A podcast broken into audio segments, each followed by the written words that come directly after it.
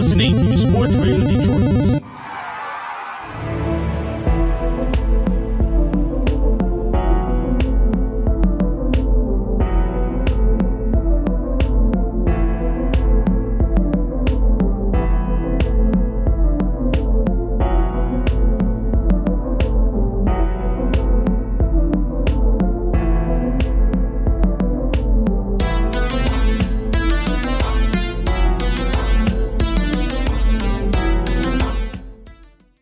Welcome to Grave Discussions. I am your host, Barnabas. And I am your co host, Samael. Welcome to episode 71. So funny, you'll die. Aha.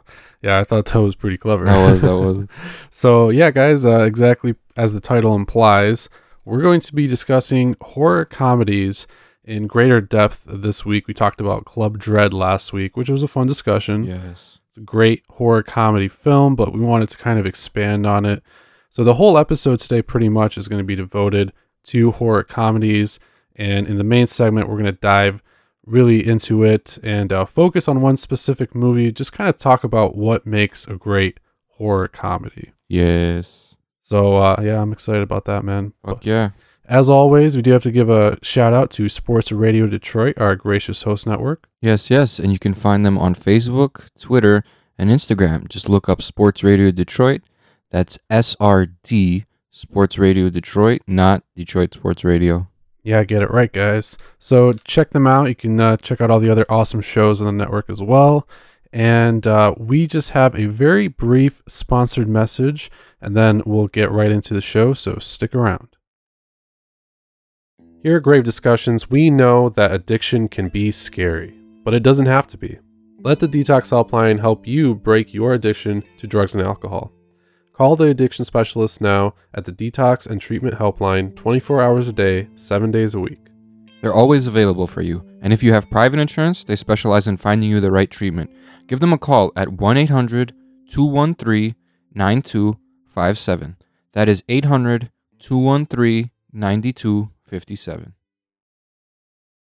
All right, Samael. So, a lot, as always, happening in the world of horror over this uh, past week. And uh, this, uh, this bit of news I'm pretty excited for. Oh, yeah. Yeah, I could tell. So, tell us all about it.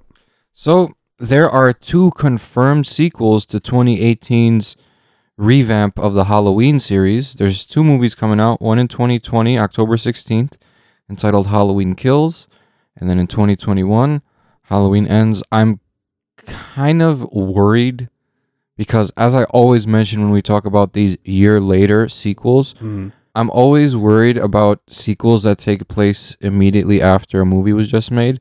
Because we saw what happened when Halloween 4 was released. So, Halloween 4 was released, you know, 20 years after uh, the original uh, Halloween. And uh, it was a hit. Everyone loved it because Michael was back on the screen chasing a little girl who was, you know, Laurie's daughter in that timeline.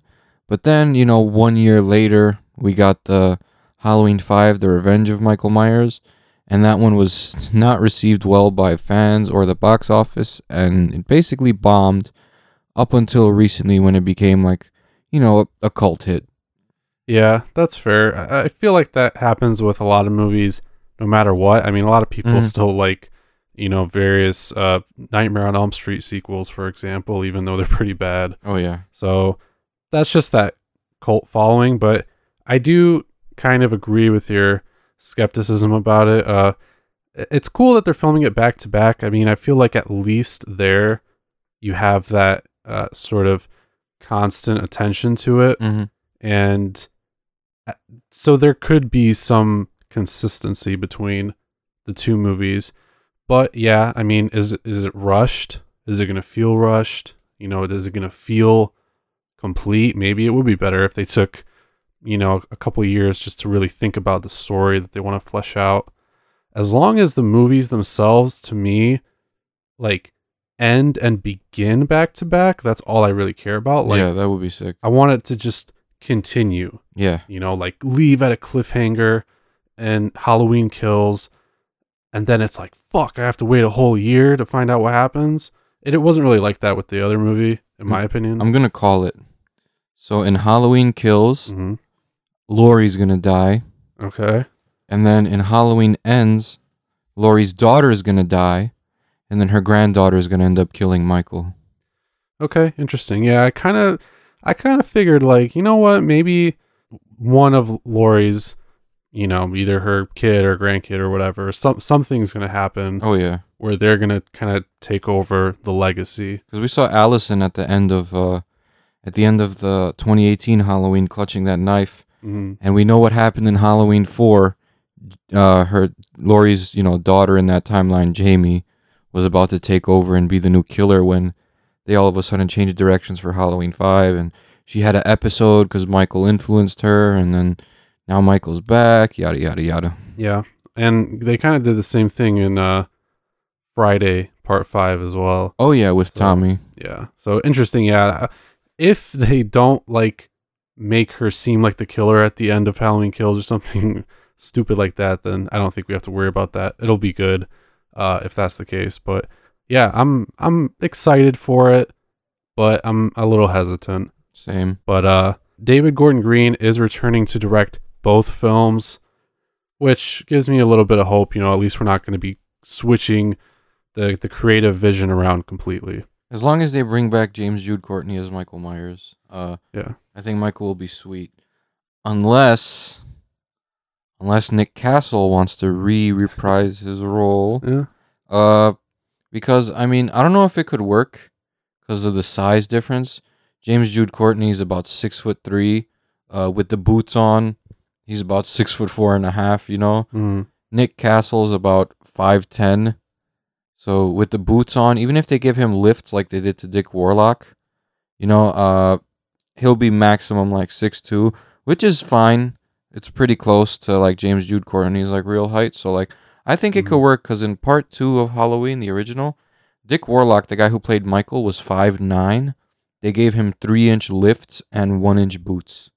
It also depends like how you shoot Yeah. the character too, and uh, I mean I wouldn't mind that if they shot him differently and you know he he wore some taller boots or something like that. But at the same time, it's like if you're going to be telling really the same story in this saga, Let's use the same so Michael. close together, yeah, really everything should feel kind of consistent, including how they shoot the movie, more or less. I'd love them to do something unique with the films, but yeah, we'll see what happens. But uh, let's move on from that one, guys. Still big news, exciting news.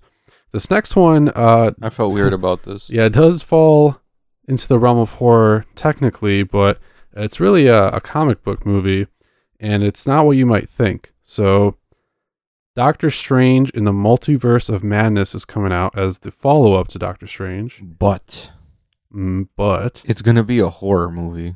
yeah, at least that's what it's kind of being labeled as as the first MCU horror film, which is interesting. As we all know, Blade is not like part of the MCU Yeah. or anything like that, but uh, it will be, just not the. Old Oh yeah, did you hear Blade's role is being reprised? They already found a new Blade. Yep, Mahershala Ali, who uh, is a phenomenal actor. I'm, Dude, he he looks the part too. I think he'd be a sick Blade. yeah, I think so too. But not about that. Doctor Strange, though, uh, the first one he encounters Dormammu, and that was a pretty cool scene. Not really like horror, but it's this like cosmic craziness. Yeah. This one, uh, I think he's going to be like running around with the Scarlet Witch, portrayed by Elizabeth Olsen, uh, to different dimensions or multiverses and encountering all sorts of crazy creatures, I'm uh which is cool. I'm pretty excited about this considering uh you know, Swamp Thing was canceled. Oh yeah, You know, like I was pretty excited for like the superhero horror. yeah. We had Brightburn, which was you know, it was pretty good. Mm-hmm. And then I was pretty ex- I was honestly I was very excited for Swamp Thing, especially cuz the trailer looked so sick. I'm assuming they had almost already finished filming too, Yeah. judging by the trailer. So like, you know, uh, this is a good uh, replacement, I guess. So we'll see. I think so. Yeah, this and Blade coming out. Doctor Strange is supposed to play up the gothic, the horror, according to director Scott Derrickson. So, eh, who also did the Exorcism of Emily Rose and Sinister. Oh, So shit. I mean, he's got the resume. it sounds good, but like, come on, Doctor Strange. Yeah. I don't know. I'm into it. I'm into comic book stuff more than you, I think. So Oh yeah. I'm I'm like pumped for it, and I love Doctor Strange. Oh yeah, I know. I I mean, I'm familiar with him pretty much. And uh, I don't know. I just don't know how they're gonna.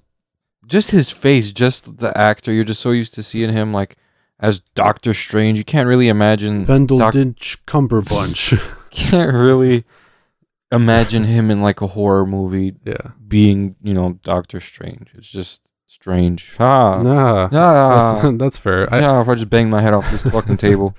uh, I mean, the, the film does uh, at least offer a lot of cool chances for some creativity, so I'm excited for it. But no more information on that yet. Finally, really just a, a stupid article. Uh, this kind of ticked me off, but there's a whole uh, article about a potential upcoming legal battle. Actually, I think there is a legal battle right now. They're locked up in something, but the original producers of it, the miniseries, are fighting for some kind of monies uh, from the new film, the 2017 adaptation. It's a Because di- it's the- a different adaptation of the book. It's not a remake of a fucking mini series. That's like Yeah. that's like right now if we're like, yo, let's uh let's reboot Langoliers. You know, let's let's just make it something, you know, Mm. you know, it, it won't be a remake, it'll just be a reimagining, you know, and then someone's like, Oh, are you remaking Langoliers? I want money. Like, no, that's not how it works. Well, apparently they said that the 2017 feature film is indeed a remake is indisputable. And apparently if it was ruled that it is indeed a remake, they would have I guess technically rights to it. But the the producers themselves said this is a reimagining of the book. This Right. is not a remake of the miniseries. So if the if the so guy who made the source material says it's not a remake, it's not a remake. Like if I fucking let's say uh I make another The Shining and then fucking Stanley Kubrick wants money from me, I'll be like, "Yo, eat shit." Yeah. I mean, dude, even like Pet Sematary, consider that, you know. People thought it was a remake of the original, and I don't think so really either because there's a lot of stuff that's different between both of those movies. oh yeah, I, it's definitely uh based off the book more or less. I would say Apart from like the main flip flop. Yeah, yeah, that was the twist. I mean, I don't know. What if, what if in Halloween we made Michael, uh, we remade Halloween, Rob Zombie's, and now Michael Myers' sister's the killer, and it's not Michael. I don't know, man. It's it's really stupid. I guess it's really going to be up to the courts to decide it, but that's happening right now. I'm really The hoping that courts- it doesn't delay do- anything, but The fuck do courts know about horror movies? That's what I'm saying. Like it No, either just- way. You better bring a professional like film student to sit there and be like, actually, this is Yeah. a reimagining of the book. This is not a remake, and that is preposterous, or whatever the fuck those like. They should get us in there. Yeah, I'll be like, yo, let me explain something to you, you fuck. No, hey, we give him the business, man, because it's it's really stupid. Let us know what you guys think about it, but we're gonna move on uh, to some uh, quick trailers here. Speaking of it, we just got the trailer for Oh, it chapter two, but it's a, it's the final trailer, so there's some new footage in there, and it's uh looking pretty cool. Yeah, it doesn't really give too much away. Uh, it's not really like in order, you know, timeline wise. Like, doesn't really show you like this happens at the beginning of the movie, then this. It's just a sort of s- few different like actiony, creepy sequences that like just happen in the movie. You know, like Mm. it wasn't like the Halloween trailer that gave re- pretty much everything away. Like this, this showed different bits and parts from different parts of the movies and not in any order. So yeah, if you're a fan of the book, I suppose you could probably pick out certain scenes. Like I noticed a couple scenes, and I know like relatively kind of when they happened, but no, yeah, all we really got were a couple pretty cool scenes, uh, including some more kind of big picture supernatural stuff apparently, which looked kind of cool. But yeah, not not too much given away. Bill Skarsgård still just looks incredible as Pennywise, and there's some really cool, scary scenes in there. So I'm I'm really pumped to see his performance in this one. I wonder if uh, Tim Curry enjoyed Bill Skarsgård's Pennywise. He probably does. I think so. I feel like he just appreciates good good acting and good film. You know. So oh yeah. yeah, but uh, yeah, that one's still coming out September sixth, guys. The next one actually was uh, the most exciting for me. We Me too. we finally got a trailer for Shudder's Creep Show, and it's dropping on the platform September 26th. and it looks creepy enough, man. I'll tell you that. Yeah. It shows like sneak previews of a few of the different stories. Uh, shows us a few of the practical effects going on. Tom Savini, you know, obviously involved with that. Look pretty sick.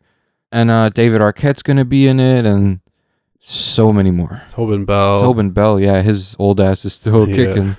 yeah, there's going to be a, a ton of people in this one, and I love that it's all practical effects pretty much. I didn't really see any CGI or any obvious No, CGI. I mean, anyway. come on, Tom Savini. Yeah, of course. And cinematography looks great. The uh, the creep looks awesome. Creep I'm looks actually badass, really yeah. excited to see the creep. And overall, yeah, it just looks fantastic. So pretty uh, pretty much getting uh, to two months away, and man, it's gonna be here, you know, sooner than we might think. So Dude, I'm really excited about it. Like, I I'm just gonna binge watch all of them in one night, probably. too, yeah. Actually, no, I'm probably gonna like just do like two per night or one per night. Yeah, You you know? gotta enjoy it a little bit, you know. yes. Want to come back to it, just like uh, Tales from the Crypt or whatever. So. Oh yeah, I I watched that whole fucking series though. Oh yeah. So guys, uh be on the lookout for Creep Show coming out real soon. The last trailer that we have is for a psychological mindfuck as described by Bloody Disgusting. Uh, Daniel isn't real, which was kind of the talk of the South by Southwest Film Festival, hailed as the best horror movie at that festival. So it's coming out December 6th on VOD and in limited theaters. I had no idea what the hell was going on in that trailer. That's what I like. No, I get you. Makes me uh wonder. Is it kind of seems like. I mean, you can't really piece anything together from the trailer, so it makes me think it's going to be an experimental horror film of some sort. And yeah. you know how I feel about those. Oh yeah, it, it looks experimental. The visuals look great. It's uh, from the producers of Mandy, so it's got that same, not same, but similar type of visual style. But let me read you the synopsis here. Uh, and Daniel isn't real. Troubled college freshman Luke, played by Miles Robbins, who looks like one of the fucking Sprouse siblings Yeah, to me for some reason. I was like, is that like Cole Sprouse? It's not. the triplet that went missing. Yeah. Uh, he suffers a violent family trauma and resurrects his childhood imaginary friend Daniel to help him cope. And uh, Daniel's like a, a cool guy and he tries to help him, but he pushes him to the very edge of sanity and into a desperate struggle for control of his mind and his soul. So, yeah. See, that's the thing about having borderline personality disorder, man. You can't just bring that fucker out, you know?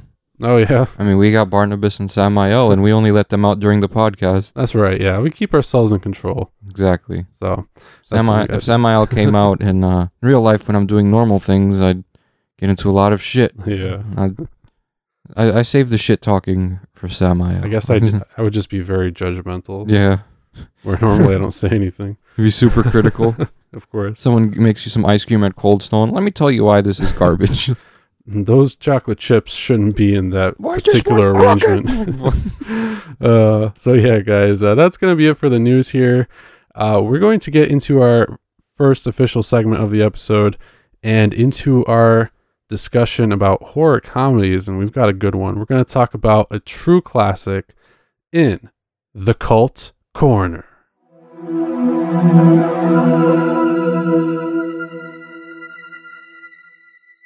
And on this week's Cult Corner Fiends, we have a very hilarious Dracula spoof. Dracula Dead and Loving It. Starring the late great Leslie Nielsen. You may know him from hits such as Creepshow, Airplane, and Scary Movie 3. Oh yeah. Don't call me Shirley. I fucking love that guy. You know, he's he's one of the the funniest actors I think of all time. Actually got his start in uh serious roles, but I mean you couldn't tell by watching this movie, although of course it is directed by the uh not late yet, but still great Mel Brooks, probably my favorite comedic director of all time.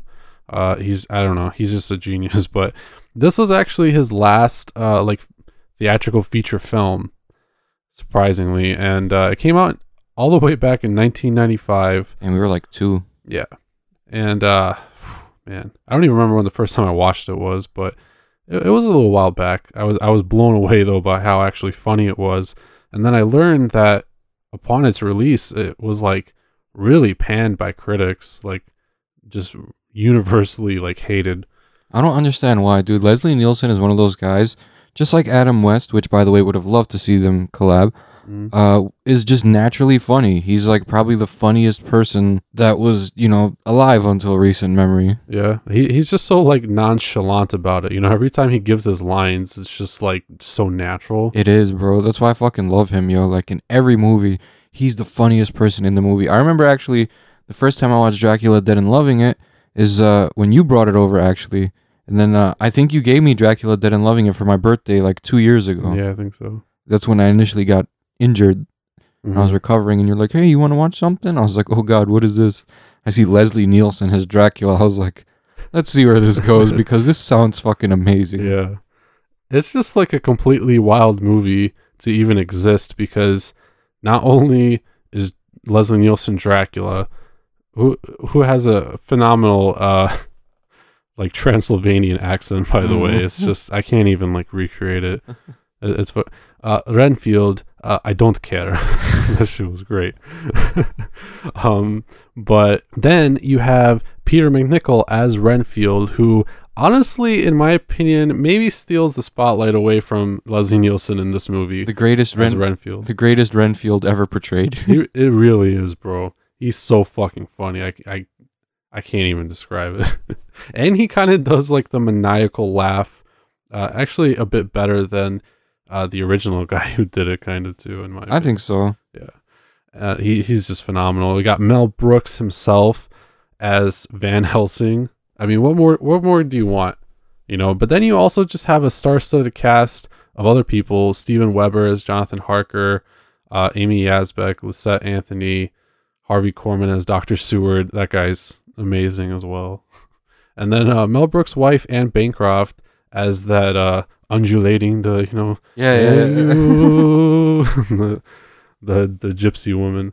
Um, yeah, the, the movie is great. It's a spoof on the classic Dracula story. That's the kind of the over encompassing thing. But as a spoof, of course, it plays to other movies too. A lot of other vampire movies, they're like gags uh, that are actually referencing like the old Hammer horror uh, vampire Oh, really? films and yeah, and a whole bunch of other films like Abbott and Costello, Meet Frankenstein, which Dracula was in, just a bunch of stuff. I mean, it's it's just incredibly like witty. Damn, I didn't even notice the Hammer horror stuff because I've, you know me, I'm more of like a late '70s to modern time. Like that's my like scope of interest, really. Mhm. The Hammer horror, like I saw the collections on Amazon and I wanted to get them just so I can familiarize myself. Mhm. That way, that I can, I can like more accurately point out these like little, uh, these little shout outs in these movies Yeah, because sometimes it just goes right over my head and I you could tell by the way it's stuff is said that it's definitely a reference, but I'm not hip to Hammer horror. yeah. But the good thing is that even if you don't completely understand the reference, at least in this movie and in Mel Brooks's movies in general, it still could be incredibly funny. Oh yeah, Like uh, yesterday, it wasn't a Mel Brooks movie, but I was watching a clip of uh, Monty Python's The Life of Brian, and there was a whole segment about uh, this guy saying "Biggus Dickus," and it was just funny Oh, as shit. And oh, it was like it was like a reference to some other shit, but it, it was just really funny. And Mel Brooks movies have that appeal too, where the humor is just so goofy, but it kind of feels I don't know, like sophisticated. I was gonna talk about the humor actually, like just now. Like Mhm. the reason I think this was not uh well received by like many critics was because of like the type of humor. It wasn't really like pretentious wittiness, you know what I mean? It was like just real, just like n- it was natural for me. Like I said, Leslie Nielsen's like the best natural. Like the one part I think with Van Helsing, he's like, she's a Nosferatu, and then uh, oh, she's Italian, like that type of shit. You know what I mean? Like it's you could kind of like if you look at it that's it's kind of like the i want to call it i call this the scary movie style of telling jokes which is i think this is kind of like where a scary movie got like kind of their inspiration for like how the jokes are gonna like come out like one person says something and then another person like says something that's like just completely asinine and is just so fucking stupid and you're just like that's why i think it wasn't well received by critics because i mean critics didn't really like scary movie that much either and a lot of people tried to like you know a lot of the really stuck up like critics tried to like shit on it like oh toilet humor uh, unnecessary but like that stuff is fucking amazing yo like No, you're you're right completely. And I mean, this movie took uh, bigger risks. I feel like with the comedy too, just because yeah, it was it was just like really kind of stupid shit, but it still played into the story really well. Like Oh yeah. Dracula would fucking slip on bat poop and fall down the stairs and be like, "Are you are you okay?" He's like, "Oh yes," and then they like continue on with the story. Yeah, that's the, uh, the little side gags and shit Yeah. too. Is like, I don't think people were like really used to it, especially in '95 when everyone was like, you know, like obsessed with like horror. Like at that Mhm. point, everyone was like a diehard horror fan. That was a horror fan. So like, to see like this mockery of Dracula, I think is what really did that. Yeah, I don't think it was maybe maybe they weren't used to that type of humor because it's like that that type of humor, like I said, it was relatively new. It was like scary movie humor before scary movie, and that's because of like Leslie Nielsen's just Leslie Nielsen's just natural fucking charm that he has. You know, Mhm. like everything just rolls off the tongue, and every joke in this movie is like smooth. Even like the the gags and stuff like that, they come out smooth. But like for some people, like I don't know, I guess they just they just don't like it. They think it's like too wacky and and to them it's Yeah. like not classy or whatever and like dracula movies were supposed to have at least from their point of view like a certain type of like class i think that's why people really appreciated the dracula thing he was like suave yet terrifying like a gentleman yet you know there's like something wrong with him and Mhm.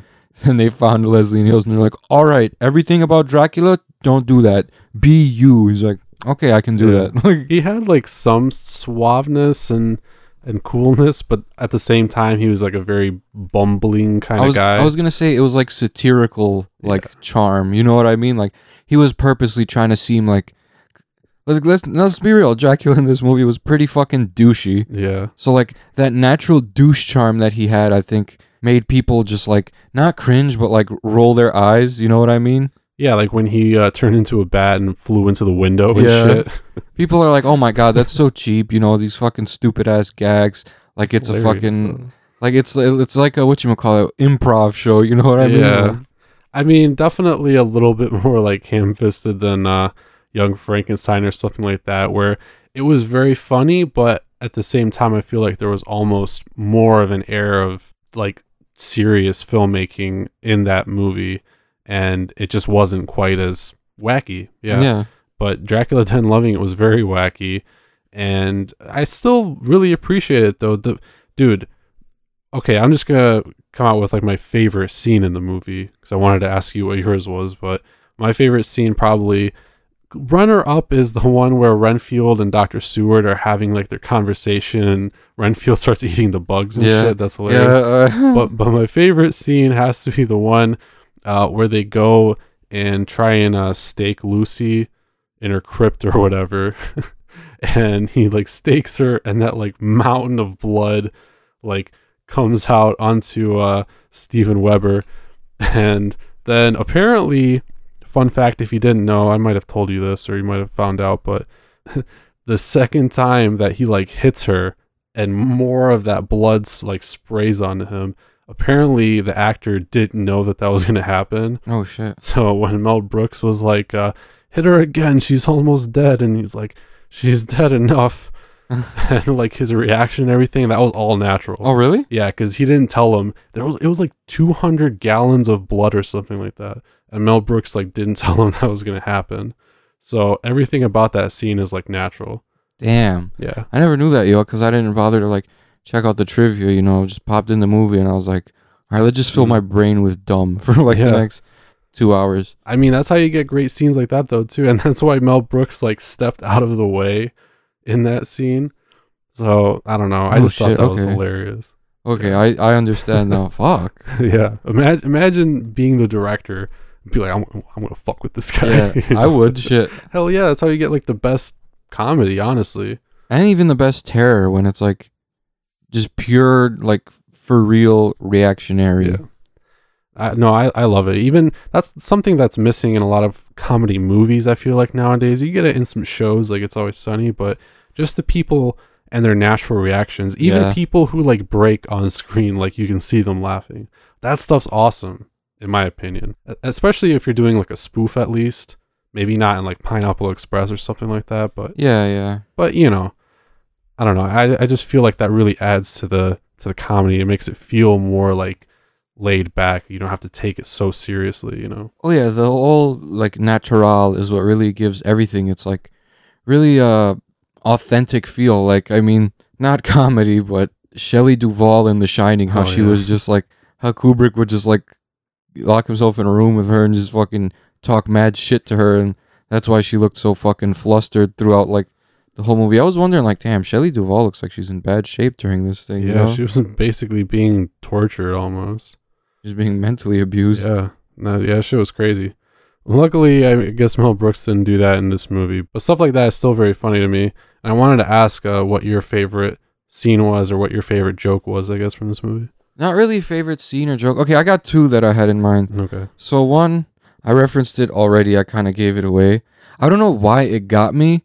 I think it's because like like I said, the the er, the 90s were like not accustomed to this type of humor. Like even if you look at Student Bodies, which was like the first horror comedy, like the humor in that was so fucking stupid.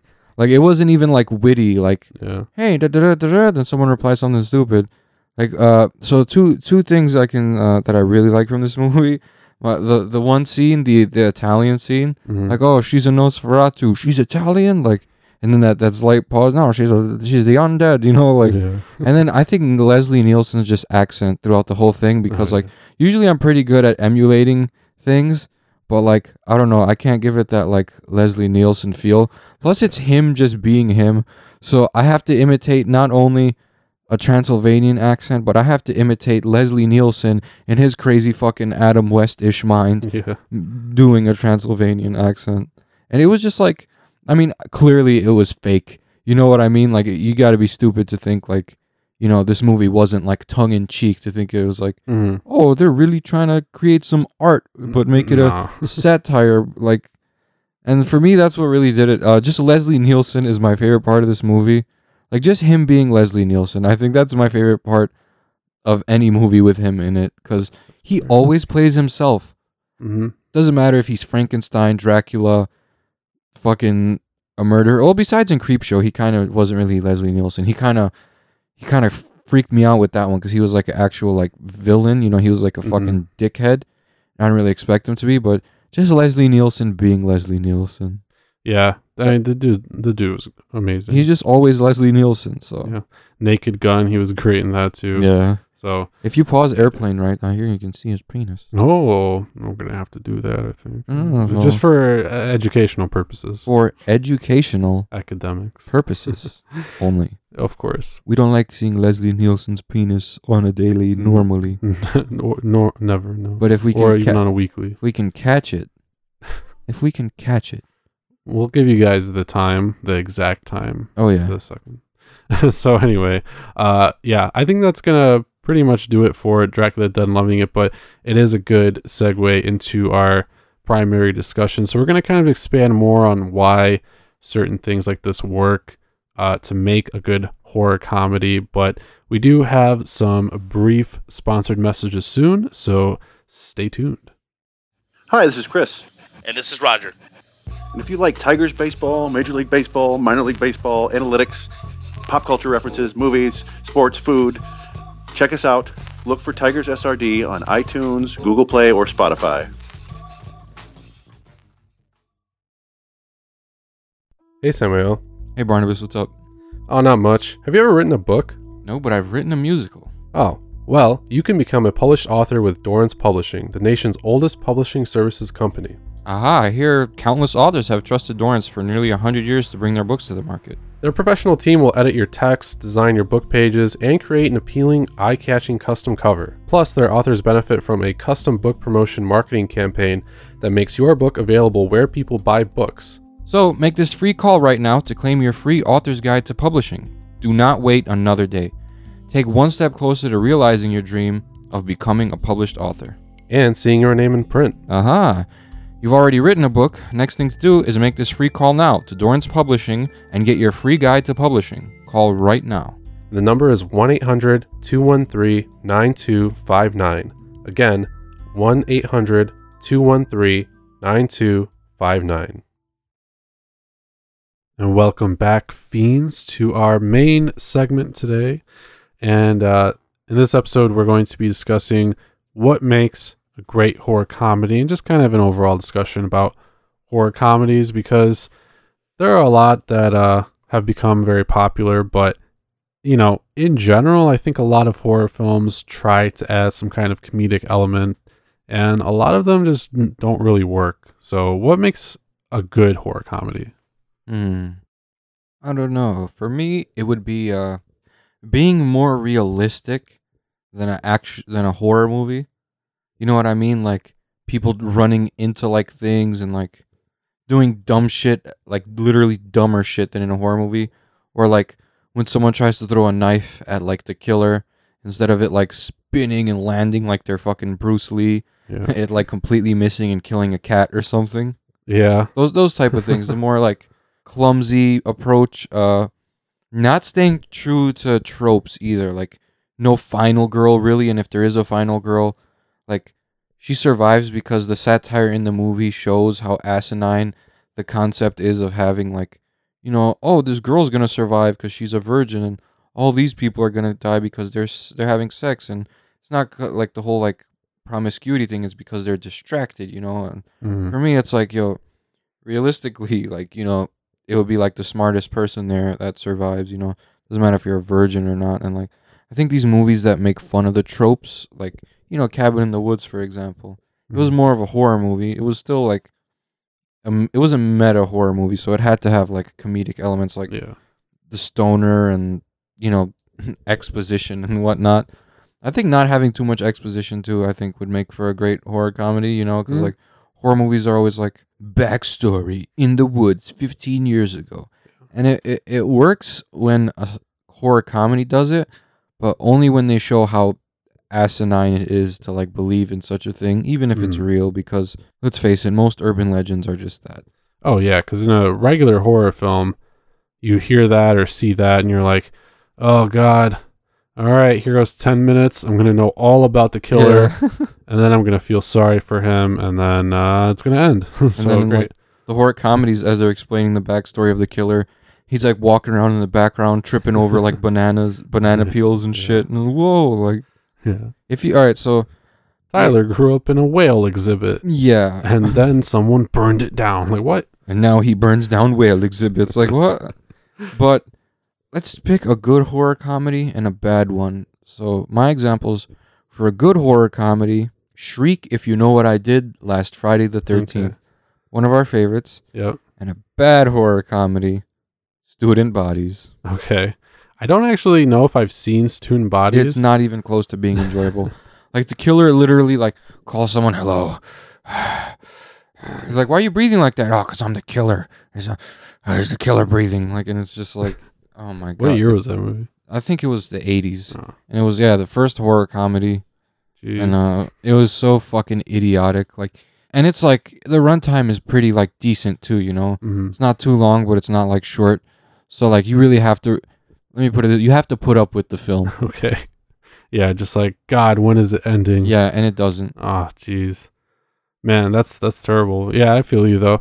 Now, uh, it's funny that you mentioned Shriek. If you know what I did last Friday the Thirteenth. Yeah, you got it right. but um, because that's actually an example of the other kind of, in my opinion, like effective comedy in horror, which is like the really fucking over the top, Yes. like goofy comedy, just like in Dracula Dead and Loving It. Because I feel like it's either got to be that or it's got to be something like Club Dread. You know, there's exactly. there's little room for that kind of middle ground because then you're just approaching being a horror movie with some comedic elements. Exactly. And if you do that, then it's just gonna suck because everything is gonna feel like it's overacted or something, and you know the the whole vision of the movie is just not gonna fit. So, uh, but that movie was it was just ridiculous, but that's what made it work so well. And yeah, it was basically just Scream, but twenty times funnier.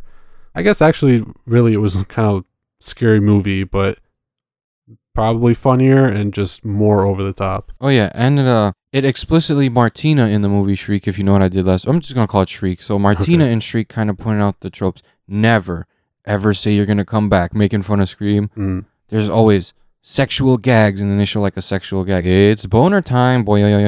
Yeah. And that's what I liked about that movie was really more so than scary movie, like explaining like horror movie tropes, and more so than Scream, and explaining the tropes of Scream as well, and like how really like not dumb, but like how just easy it is to like m- make fun of like the choices in horror and like things that actually happen because it's mostly just bad luck combined with teenage stupidity. Yeah, pretty much. And uh, speaking of that, we really kind of wanted to uh, focus on one movie in particular. I think that is a good modern example Mm-hmm. of touching on those tropes, but actually doing it in a pretty unique way. yeah. So not a straight up spoof, so you know, like something uh such as Shriek or a scary movie, but Tucker and Dale versus Evil touches on a lot of these tropes as well, but kind of flips them on their heads and you know introduces them into a unique concept and a, and a cool story and a, a funny movie in my opinion. So Oh yeah. you just actually watched it for the first time. So what are your thoughts? Uh, I thought it was fucking hilarious. Uh, I had no clue one of these like in the woods horror movies existed, like comedy horror movies like this. I know we had Cabin in the Woods. Uh, we had the likes of like Bloodfest and all those, you know, other ones, but I had no clue this one existed. Initially, I thought it was gonna be Tucker and Dale like facing demons or Hmm. like some zombies or something.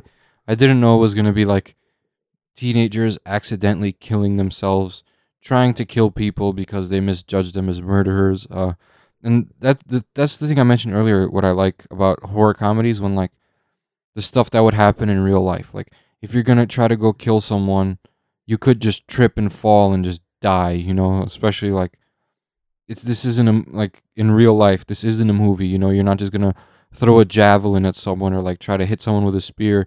You're gonna like trip and fall into like a wood chipper. Yeah. Which is pretty much exactly what happens. And the other thing that really stands out too is just that the whole film essentially is looking at the, the concept of the the unkempt kind of backwoods fucking, you know, beer drinking and fishing kind of redneck guy as this terrible evil killer, Yeah. which a lot of movies have explored. I mean, even like Madman oh yeah. and stuff like that did it, you know. Uh The Hills Have Eyes, Texas Chainsaw. Wrong turn. Exactly. So House of a Thousand Corpses. yeah, just because someone a Texas Chainsaw Massacre ripoff, but Yeah, yeah. But you know, just because someone uh, looks kind of weird, or or you may think that they're like a freak or something, doesn't necessarily mean that they are. they're usually just normal people. Yeah, and this Usually. movie, this movie actually takes that to heart, and initially does give us an impression that okay, maybe these guys are weird, but pretty soon it kind of lets us know that hey, these are pretty normal guys that are in just this really fucked up position, and these kids now think that they're evil when really they're the bad ones Yeah. which is just you know not even not just the hill even not just the killer hillbilly thing but slashers in general this really kind of turns it around like well what if michael was just being misjudged or what if jason was just misjudged Right? Like what if like fucking I don't know, what if someone happened upon Jason, this killer hillbilly mutant thing in the woods, and they're like, Oh shit and then they like ran away and they tripped and broke their neck on a tree stump. Yeah i, I mean yeah It's basically plausible. completely plausible i mean hey they invaded victor crowley's swamp you know so he Yeah, has I a mean- right to defend his home right Like he didn't he never leaves the swamp to try to kill people. yeah It's not what he's about. He's not about killing people. He's about killing people who trespass, which is normal. What if you're sitting in your house and like a bunch of teenagers just walk in? yeah forget that They're dying. What the fuck? Mm, yeah They're exactly not walking into my house without my permission. No way. So that's pretty much uh, what this movie is about, and it actually has some great characterization to even just the dynamic between uh, Tucker and Dale was phenomenal, and then painting Dale as like this really innocent, sweet, dumb guy who just kind of wants like a chance with a girl. Uh, I I just thought that was awesome. Yeah. I mean, and in this movie, the loser does get the girl. Mhm. Not loser, but like perception of like who is supposed to be like the loser in the movie. You know, like yeah, Dale's supposed to be like the I'll never get a girl like that, and they're like, just he's like, just talk to her. He walked up to her with a fucking Grim Reaper scythe, and he's like, "You guys going camping? Yeah. All right, listen, guys, we don't want any trouble, okay?" Like it's like, yo, chill out, bro. Like, Yeah. The thing I like too is like the people who thought they were being the heroes, the college kids, they reacted to like people do in a horror movie, like, Why'd they leave him out here? They left him out here to send a message. Like, you know, like Yeah, it's like you guys really are dumb. You're just overreacting to everything and Yeah. and not actually thinking things through. And that was really kind of the whole joke, but there were just a lot of other funny moments uh, with pretty naturally flowing dialogue that I thought was not really forced at all.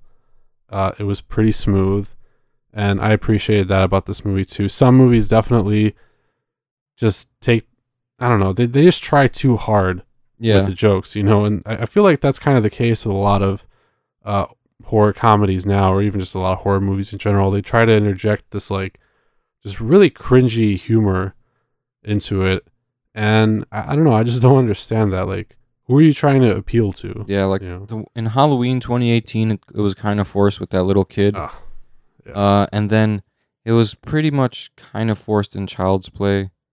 Like there was like a lot of jokes, like where like the detective's mom called Chucky a hobbit motherfucker. Like yeah. you know, it was like okay, like Even even the Tupac thing, like that was great. Don't get me wrong, but at the same but at the same time, it's like, did you really need that in there? Like, is that actually relevant to anything? yeah, it was. There's way too many forced comedic elements in these movies. I think as Mhm. it is.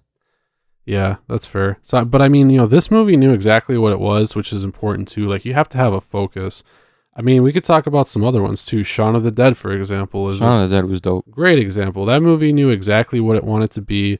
It was funny as hell at the same time, which is you know hard not to be with Simon Pegg and Nick Frost. But I mean, those dudes are geniuses at writing comedy, and everything that movie felt pretty natural, and it really just played on the whole idea of like the the guy who just is completely oblivious to the world around him, that like office worker personality, and uh, there's zombies.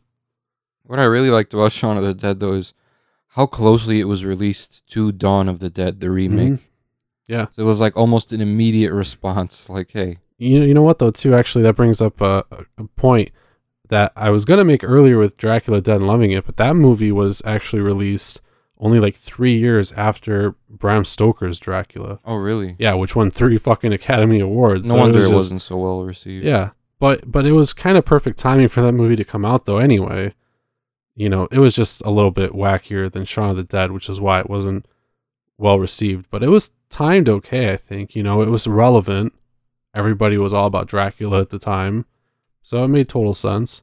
Then The Simpsons did it. You know, Simpsons did everything. oh well, that's true. Remember how But- South Park? Simpsons did it. Simpsons did it. yeah and then south park kind of took that over but but yeah essentially you know it was it was well timed it wasn't like 10 years after or something like hey why is somebody making a dracula parody Yeah. you know and shaun of the dead pretty much the same thing you know zombies were hot really they started gaining traction in like the early 2000s Oh yeah.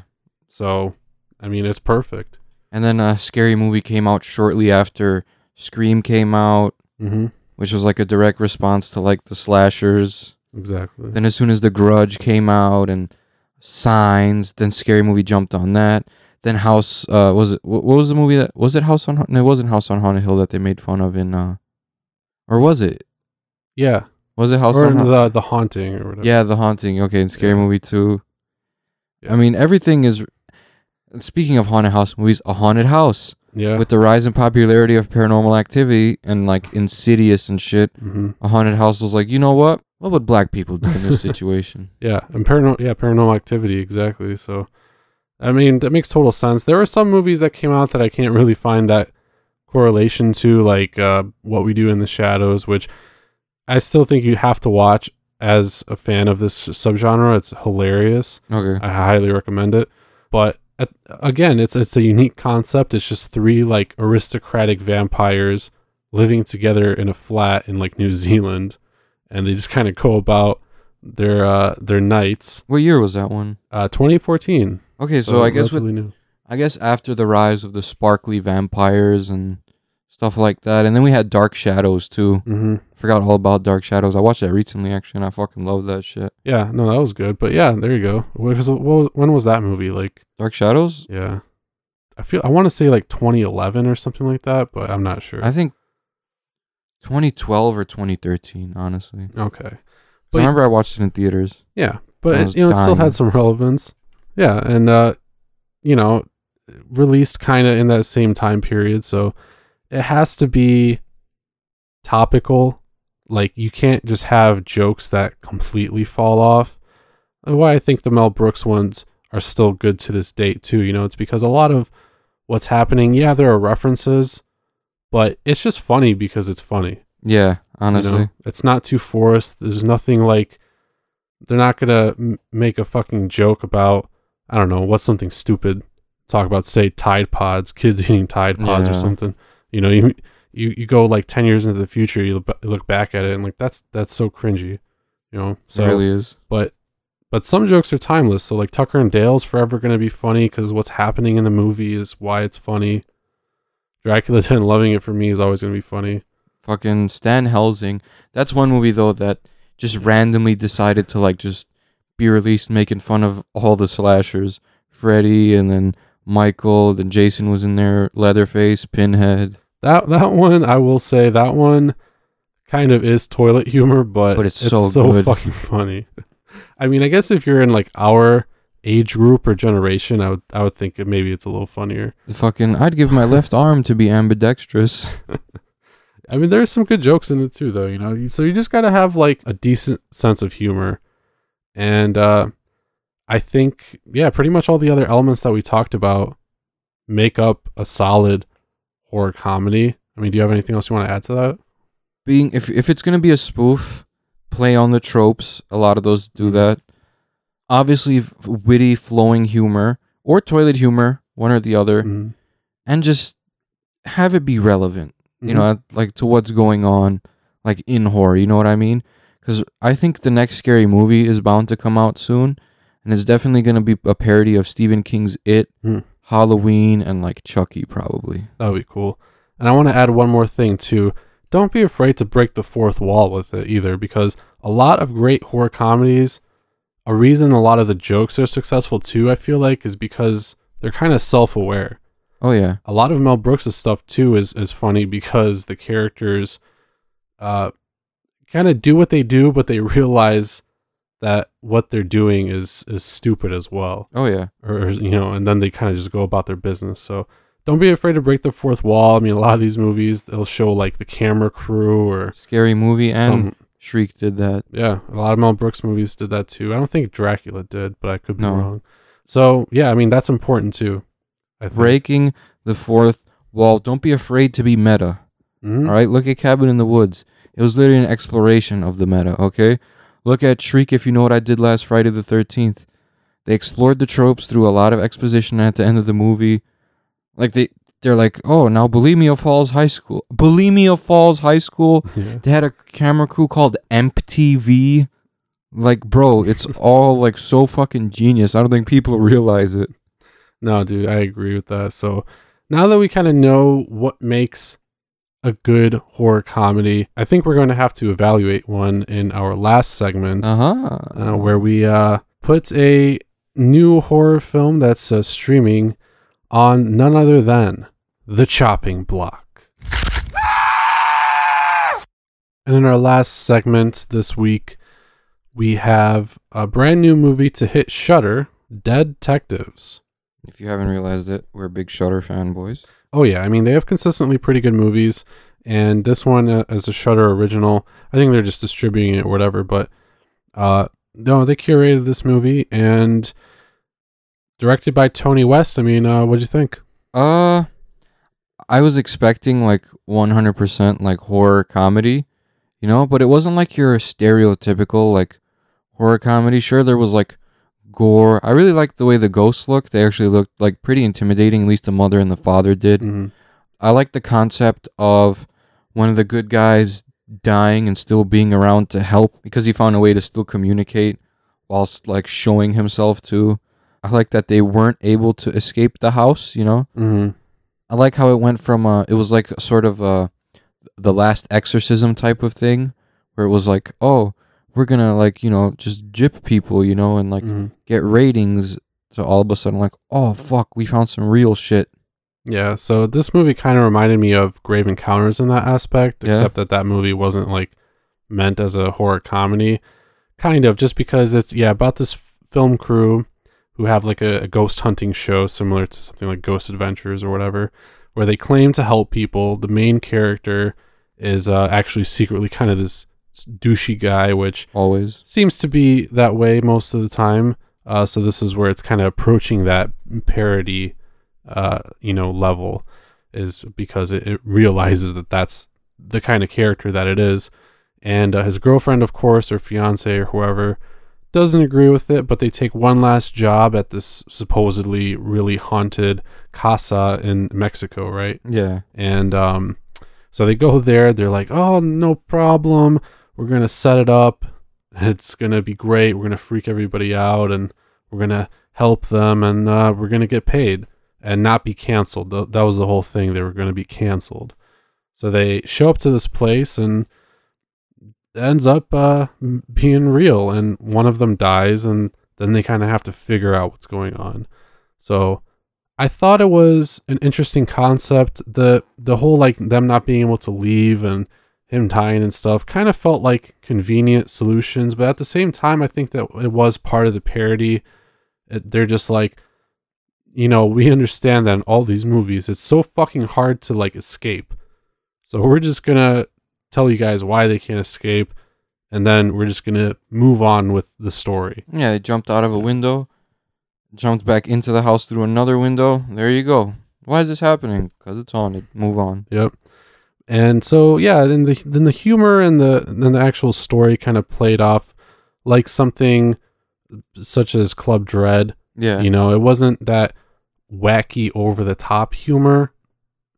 It was a little bit more mature or serious, I suppose, in that aspect, but there were still lots of comedic elements. You can tell it was supposed to be a comedy. Oh yeah, I knew right off the bat, like, since we were talking about horror comedies, that you were gonna definitely pick a 100% horror comedy. Oh yeah. And once I started it off, and like, they got the they got the lady to like close down her shop because she stole her grandma's cookie recipe or whatever the fuck. I was Yeah. like, all right, I see what kind of movie this is. yeah.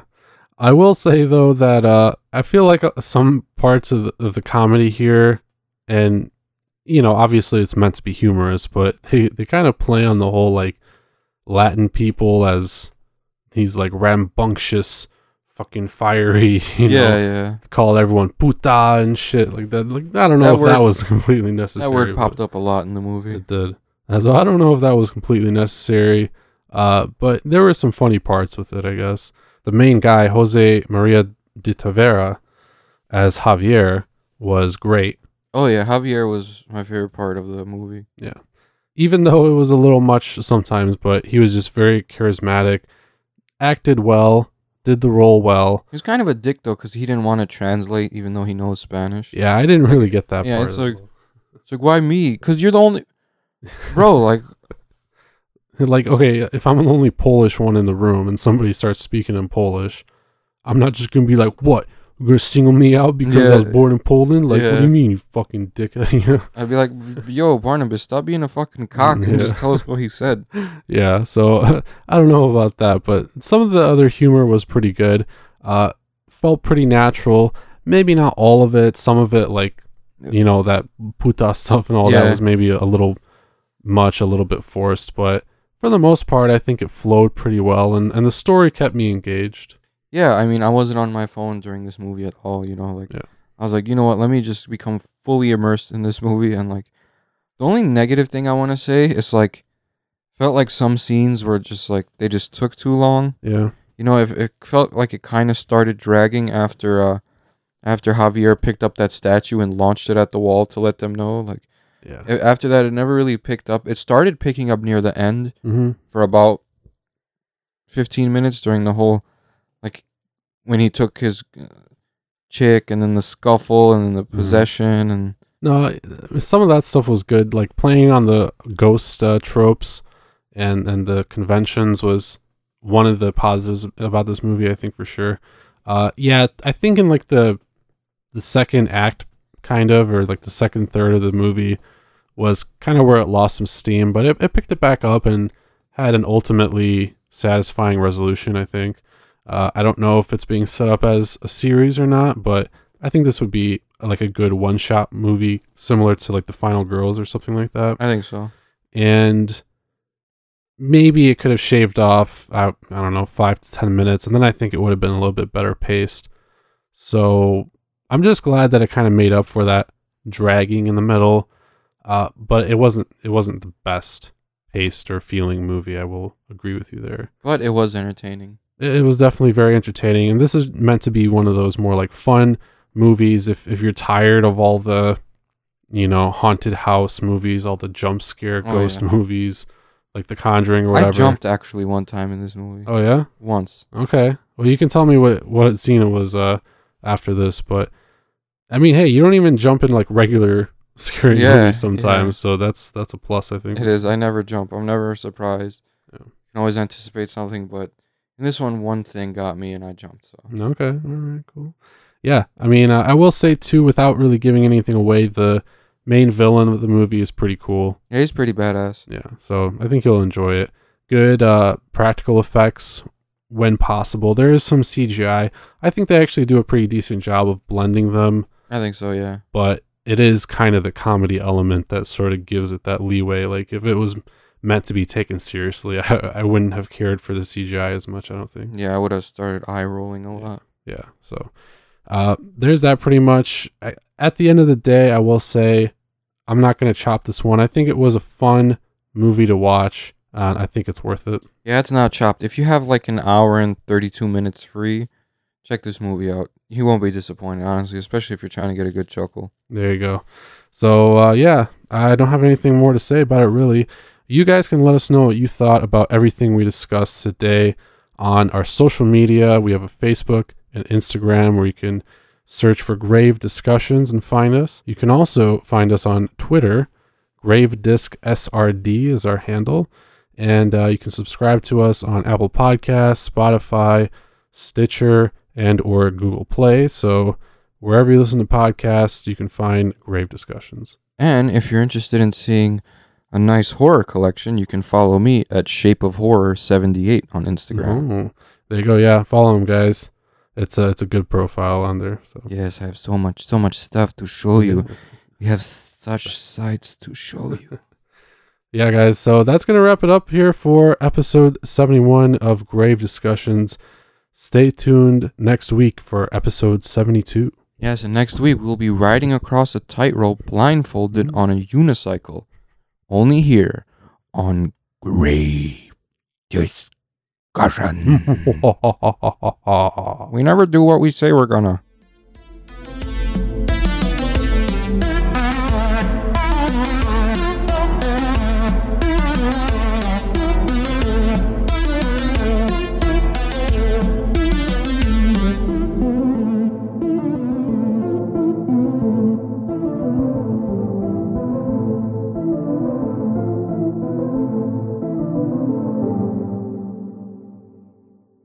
This has been an SRD production.